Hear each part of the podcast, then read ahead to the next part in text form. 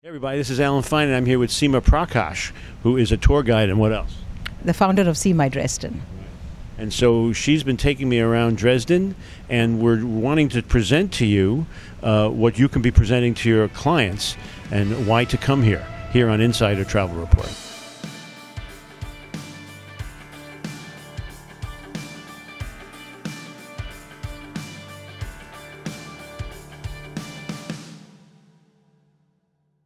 Seema, thank you for talking to us. You're welcome. It's my pleasure. So uh, let's talk. uh, First of all, in general, how do you how do you get to Dresden, and why Dresden? You can get to Dresden very easily. It's approachable. You can get here from Berlin by from Prague. You can fly directly uh, into Frankfurt and then Dresden. It's at an international airport. It's very well connected with trains as well. Why Dresden? It is simply it is a gorgeous city, and it's a city that you know you step ten minutes out of it, and you're in the vineyards, and you have mountain ranges, a beautiful river like you can see in the background, and it is scenic and cultural. It's perfect. Okay, so we're going to talk about why we're here on the river as we get to it because it's the finale, so to speak. But I started my day uh, walking out and uh, from my hotel and seeing this this big thing sticking up in the middle of the street. Tell us about that, please. It's, uh, it's you're talking about the stone just behind the Frauenkirche, the Church of Our Lady, and uh, it's a stone that reminds us that the Frauenkirche was a rubble for almost 40 years, 45 years actually, and uh, when they began, so when it when it fell on the night of the uh, on the when the bombing of the 13th February happened, it fell on the 15th.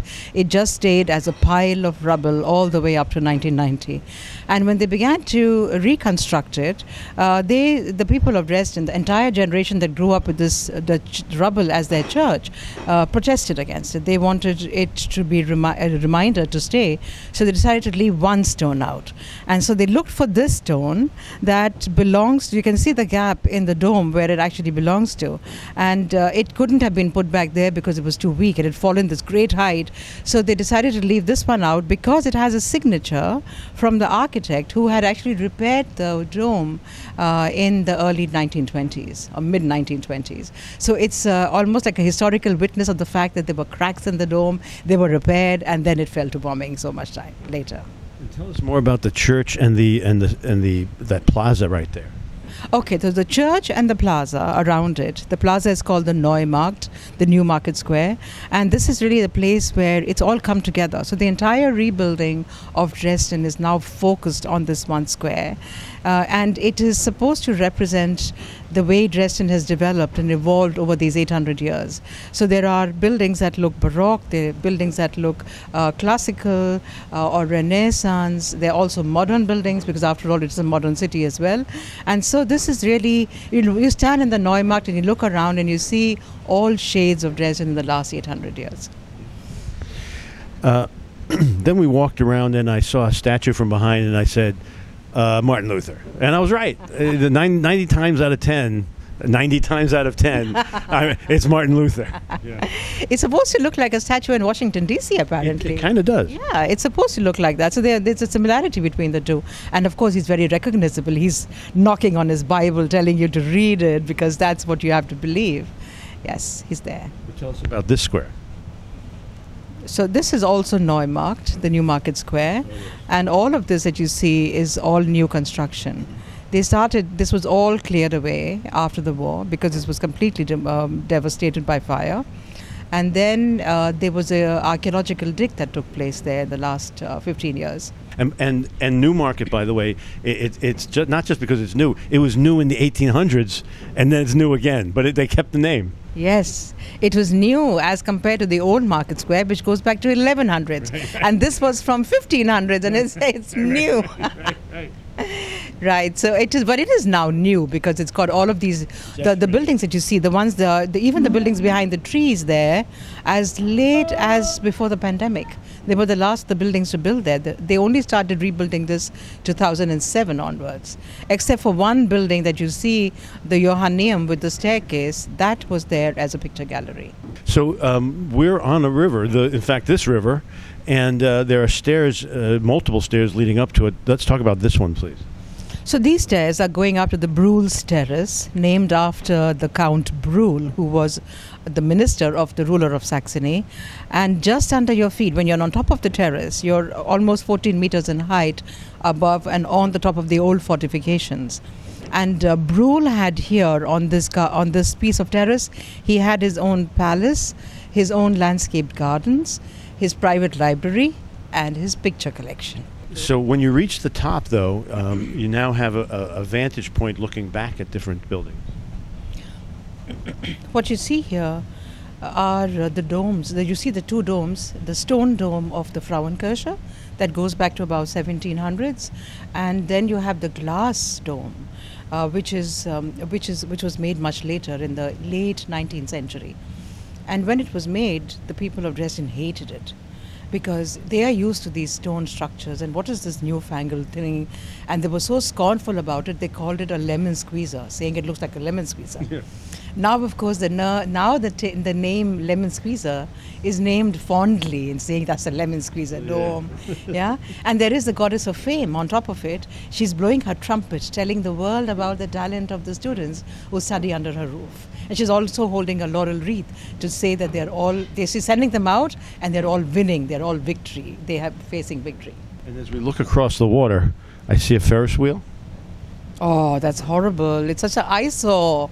I, who would have thought of putting that thing up? And at night it has this neon light and it glows. It looks really terrible. So as we're walking, we came up to this uh, a bit of a statue. So it's a bronze sculpture. was made in about uh, 19, just as before the reunification, so 1988 approximately. And it shows the world. It's supposed to be the world and the planets. If you look closely, you see the globe, you see a, a, a- a world which is kind of always being kind of reborn. So it's being destroyed, it's being reborn. And if you look at the ground where the cobblestones are, you see a ring with these um, circles. So those are the planets. Oh, it's the Earth and the planets. And those seven planets were named after the fortifications on the on the on the on the fortifications. So in the fortifications we had these bastions which were named after the planets. And Augustus Strong, who we've heard of a lot, he gave them um, he gave them a witty line. So with every planet he came up with a line, a wit. Like, for example, the planet Venus, he claims, there's, it's written there, it says, love rules without having any rules. Love rules without rules. That's the, that's the witticism he has for Venus. Or he has something for, uh, for the sun, for example. The sun and the moon, by the way, were considered to be planets as well at that time, 1721. So for the moon, he has something like, or also the sun, he has something like, um, I am effective without having to speak a single word. As we kept walking, we were hearing the bells from the church. And it's the Catholic Church. That's the Catholic Church, the Catholic Cathedral, actually, made in about in made in the middle of the 18th century. It's uh, from the outside, it's a Baroque church because it was started by an Italian architect called Chiaveri, who was specially called in from Florence to make the church. But by the time it kind of the, the project proceeded, the architects of Dresden wanted a neoclassical church. but Chiaveri was willing to, was not willing to give up his vision of a Catholic cathedral and a Baroque cathedral. So they made life so difficult for him. It says they plied his workmen with wine, so they basically became incapable of doing any work. And then he sent he went back to Florence, leaving them to finish it. So if you look closely at the interior, it's completely plain and white. And that's because it's a neoclassical in the end of its life. Uh, adjoining buildings. There's one. This is the one across. The one across is uh, is the second Saxon Parliament, and it now functions as a courthouse.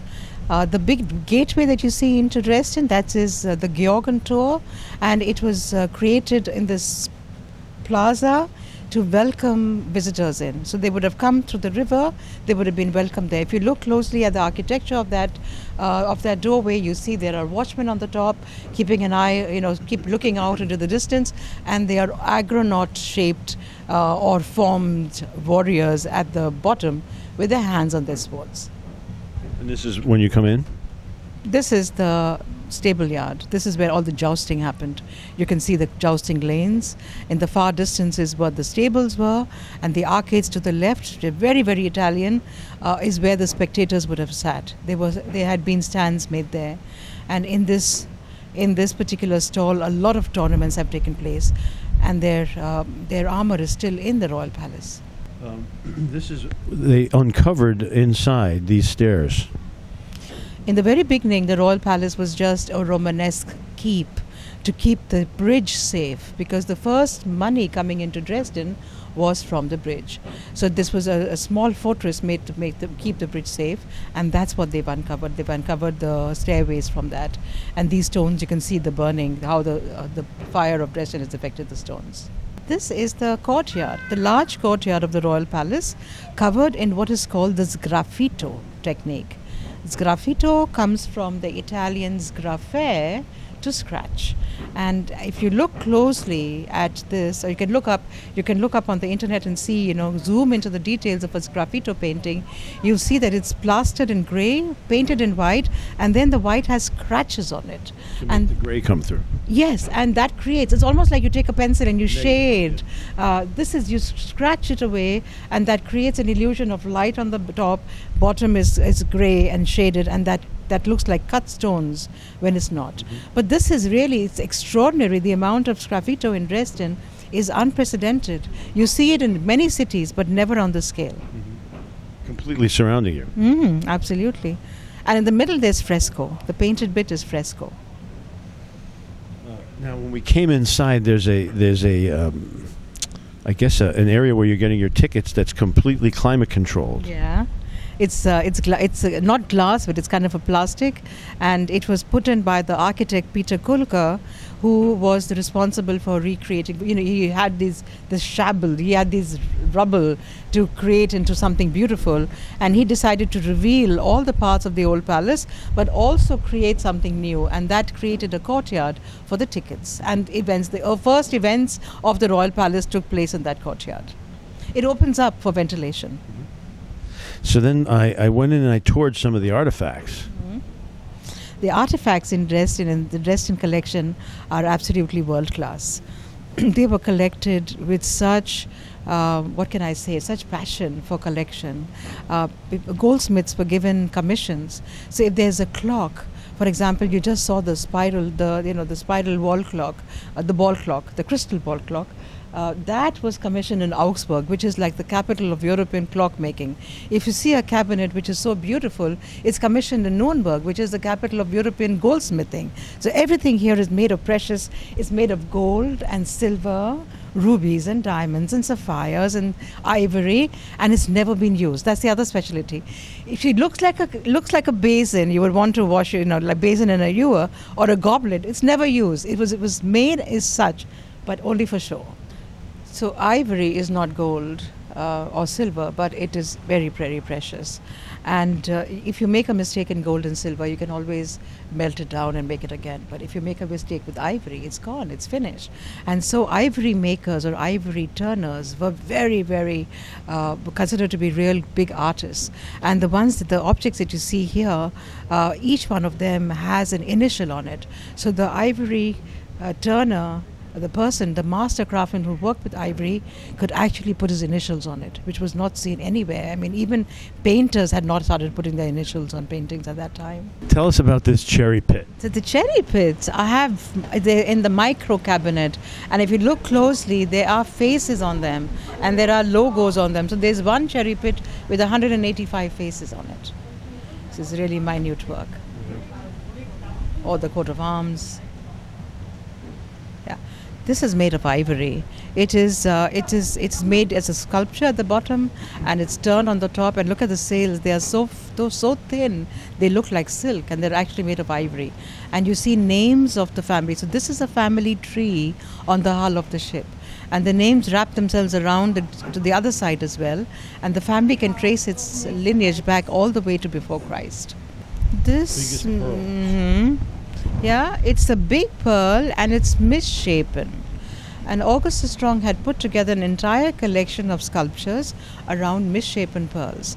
These pearls are called barocco because they're misshapen, and the, the the work of the artist is to look at the shape of the pearl and understand what figure can he make around it that makes it look like the pearl was actually cut for the figure. Oh. And it's great artistry here. This was a this was a service uh, that was never used. Coffee service. Mm-hmm. So this is a coffee service, and uh, it is uh, and all the little bottles you see around it are, are to add things to the coffee like rose water or other kinds of essences. And uh, this was, of course, now how, not how the Turkish drank their coffee. So this was made by the artist Dinglinger for August the Strong to impress the no, the nobility in Poland when he wanted to apply to be the king of Poland. And they would have never seen anything like this. This is absolutely avant-garde. And these cups they look like porcelain, but they're actually gold made to look like porcelain. It hadn't been invented till then in, in Dresden. This is one of the mo- this is like the creme de la creme of the uh, the collection in of Dresden. It's called the court of the great Mughal Aurangzeb, uh, of the Mughal Emperor Aurangzeb, on his birthday in New Delhi. He was a contemporary of August the Strong, and travelers had written about the magnificence of his birthday celebrations. So this is made from a travelogue of a gem merchant who was in India at that time.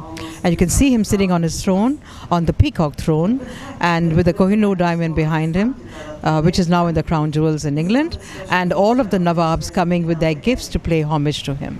It's uh, every figure is movable, and uh, the entire thing sits on a on a wooden uh, surface which is gold plated. The largest green diamond in the world. This is 41 carats. It took 16 years to cut it. There was a um, there was a diamond cutter in London who worked on it 16 years, and it's surrounded by another 400 or so diamonds. Each one of them a pr- absolutely perfect diamond. These came from India, but they came uh, legally. They came through a trade route, were bought by the family, turned into um, a medal, and turned into an order, then turned in. Now it's a hat, a brim kind of a, a, a for the hat brim. It's because of radioactivity. It uh, turned green because of radioactivity in the ground uh, where it was developing. August the Strong, that's how he must have looked on his coronation in Warsaw. Uh, he was a giant of a man. Uh, you would look at him and say how short he is.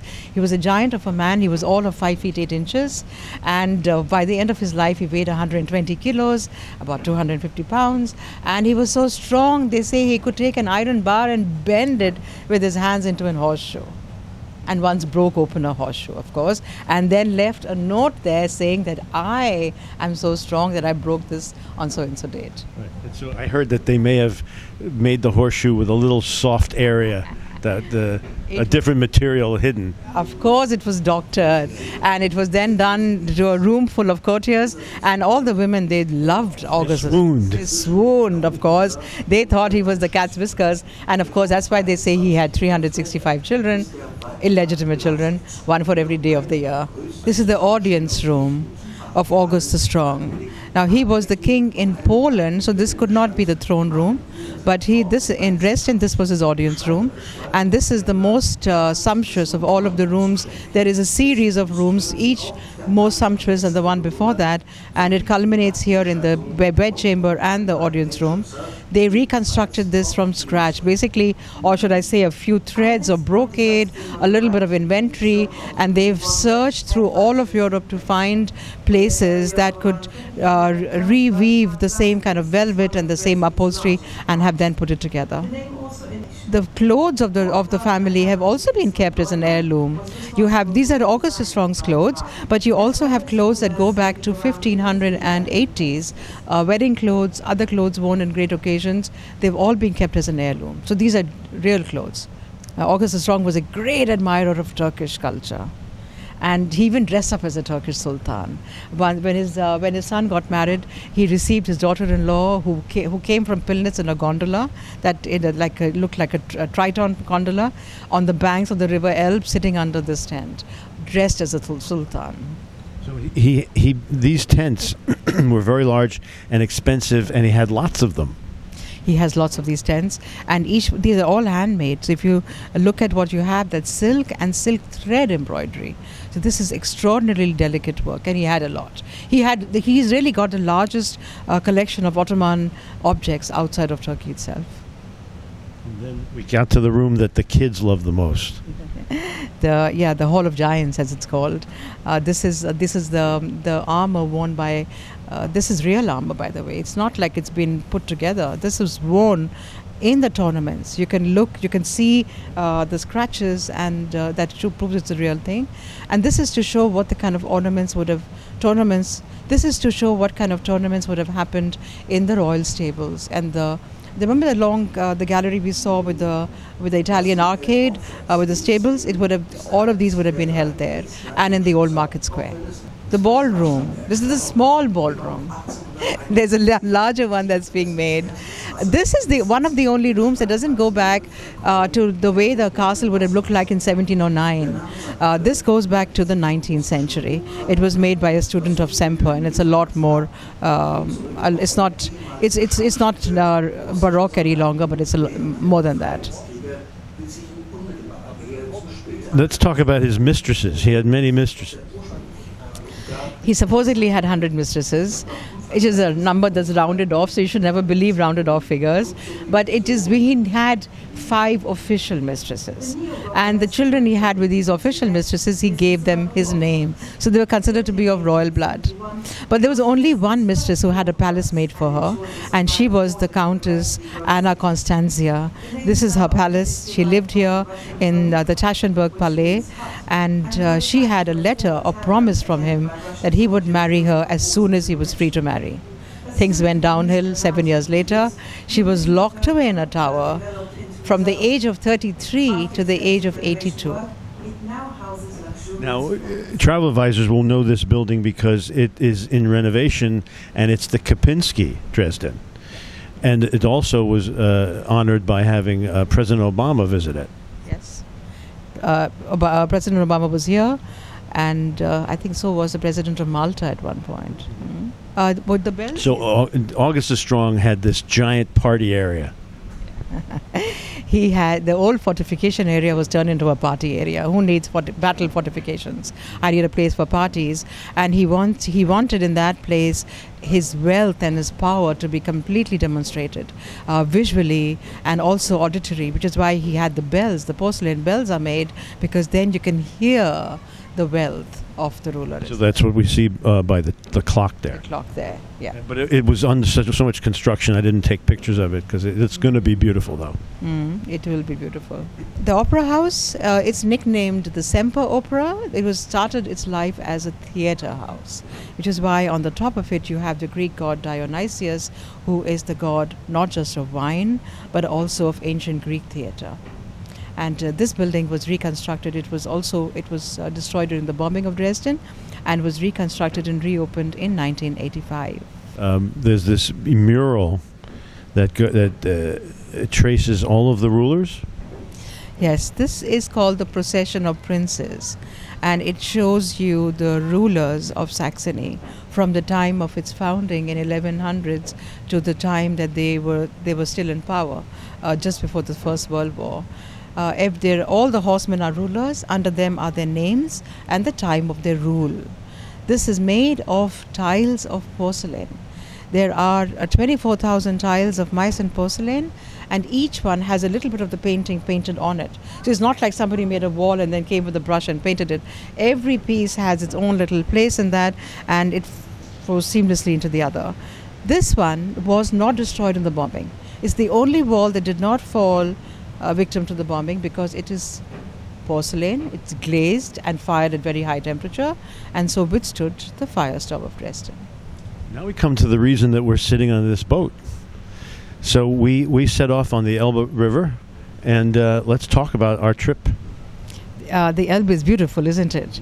Uh, yes, so we took the trip from Dresden to Pillnitz and then back. And you see the red building you see here. You see this as soon as you leave Dresden.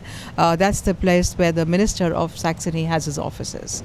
And uh, to the left of that is the finance ministry, and uh, the steps in front of it is a large open air cinema or theater for the youngsters of Dresden. They can come here and watch a movie every day. You said the, the screen is in, in the ground, it pops up. Yes, they kind of they build a frame with the screen and then it's flat during the day and then it is lifted up in the evening so that the movies can be shown on it.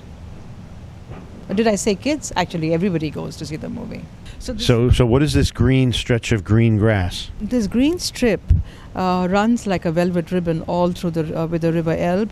It is uh, primarily to take in the flood waters because the Elbe is prone to flooding, but it's also been left for people to enjoy it. You know, as you go down the river, you see people having picnics there, grilling, playing, uh, flying kites, and there's also a cycle route that connects uh, Prague to Hamburg.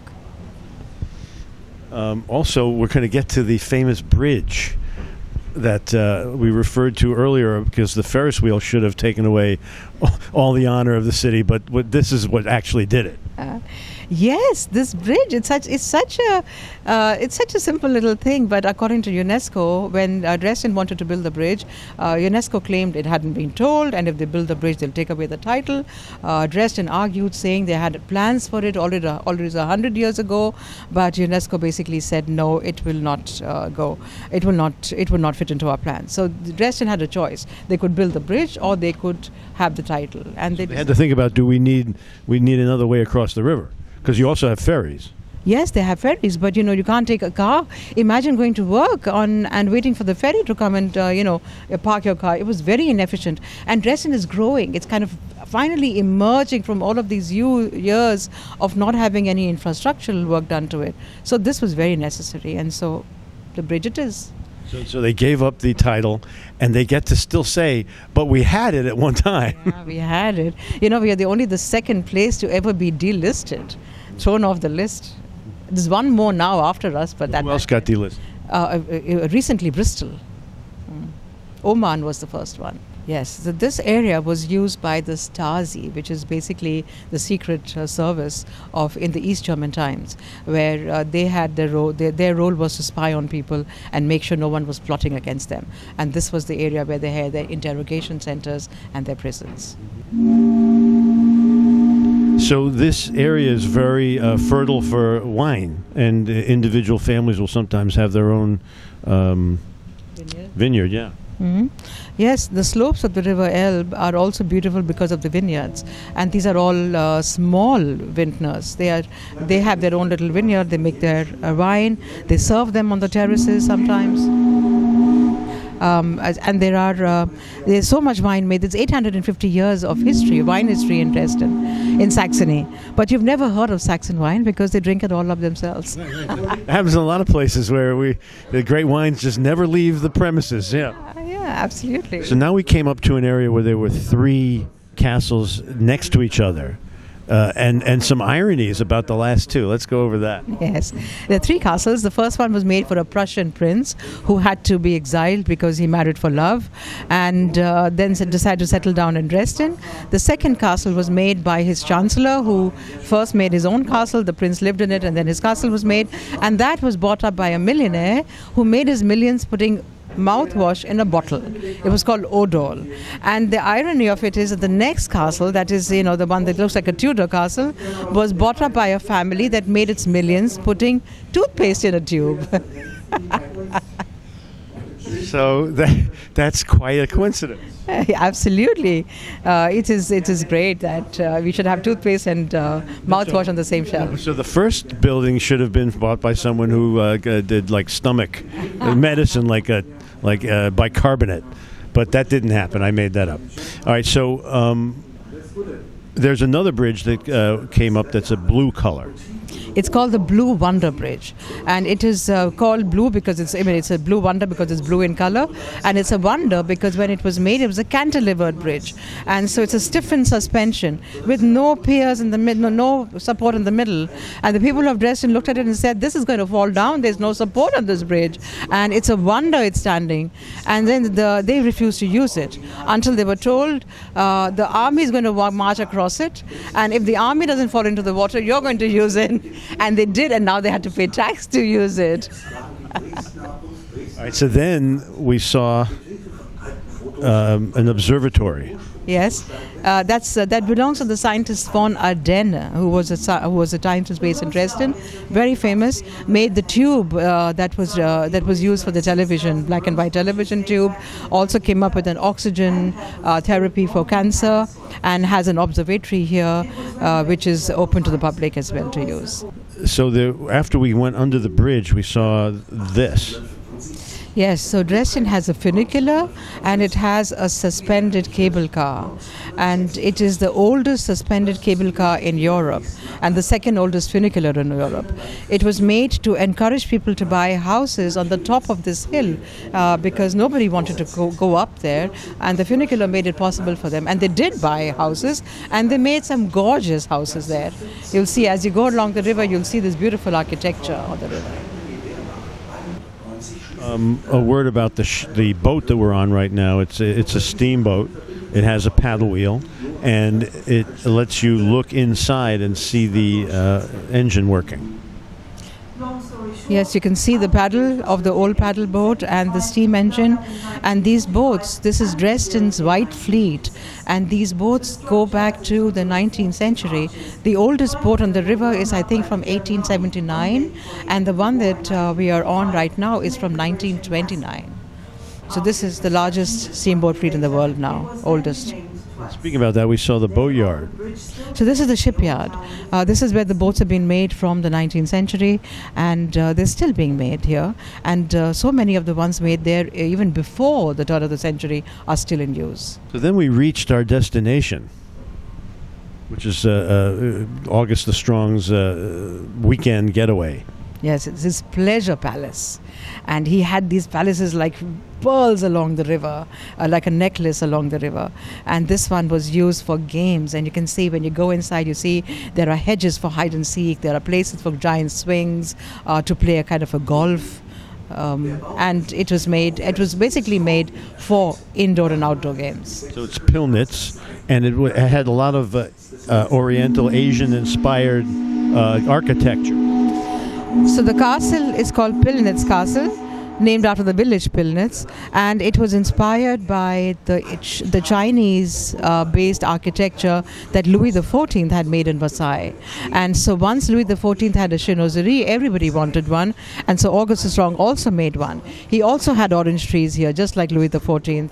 But then he wanted to go one step further, so he said it's not Chinese because Chinese is overdone um, now term. It's Indian. Of course, there's nothing Indian about it, of course.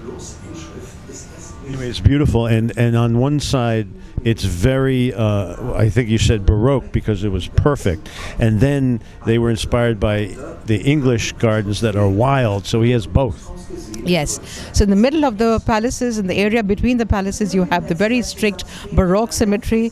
But then on the other hand, just outside of that, you have the English garden, which is spontaneous, free flowing, and surprising. He also loved uh, Venice and the um, gondolas, so he had his own. He was in love with the Grand Canal and he wanted to have gondolas go up and down the River Elbe. And the poor um, boatmen had to row their arms off getting people there. And uh, yes, there's still a gondola in Pillnitz Garden. The, there's some interesting architecture, like a, a, a, very round building. What tell us that? This is a copy of, or based on Bramante's Tempietto in Rome, which was such a groundbreaking uh, new kind of architecture at that time. It's a building hardly ever anyone ever visits in Rome, but it's worth seeing. And you might recognize uh, some of the modern uh, buildings, uh, administrative buildings in the U.S. based on this kind of architecture.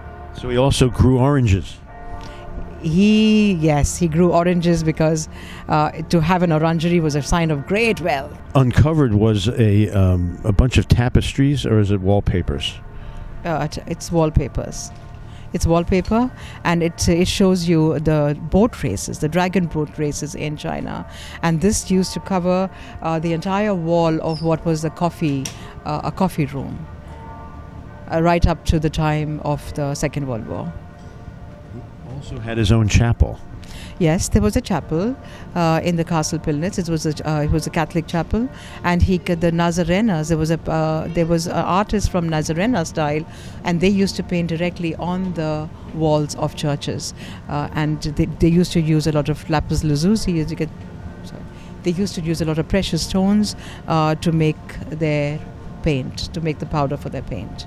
This is the Marian cyclist. It shows Mary's story right up to the ascension to heaven. The three paintings does that. Yes, On on, the ceiling. on the ceilings, yeah, shows her to become the queen of the heaven. We then took a tour of the entire route that food took from actually we went from the guest all the way we walked from the guest area down to the kitchen. Yes, so you would start from the kitchen, you'd carry this hot food up the stairs, uh, you'd have coal, you'd have a double tray with coal in between it so that the food is warm.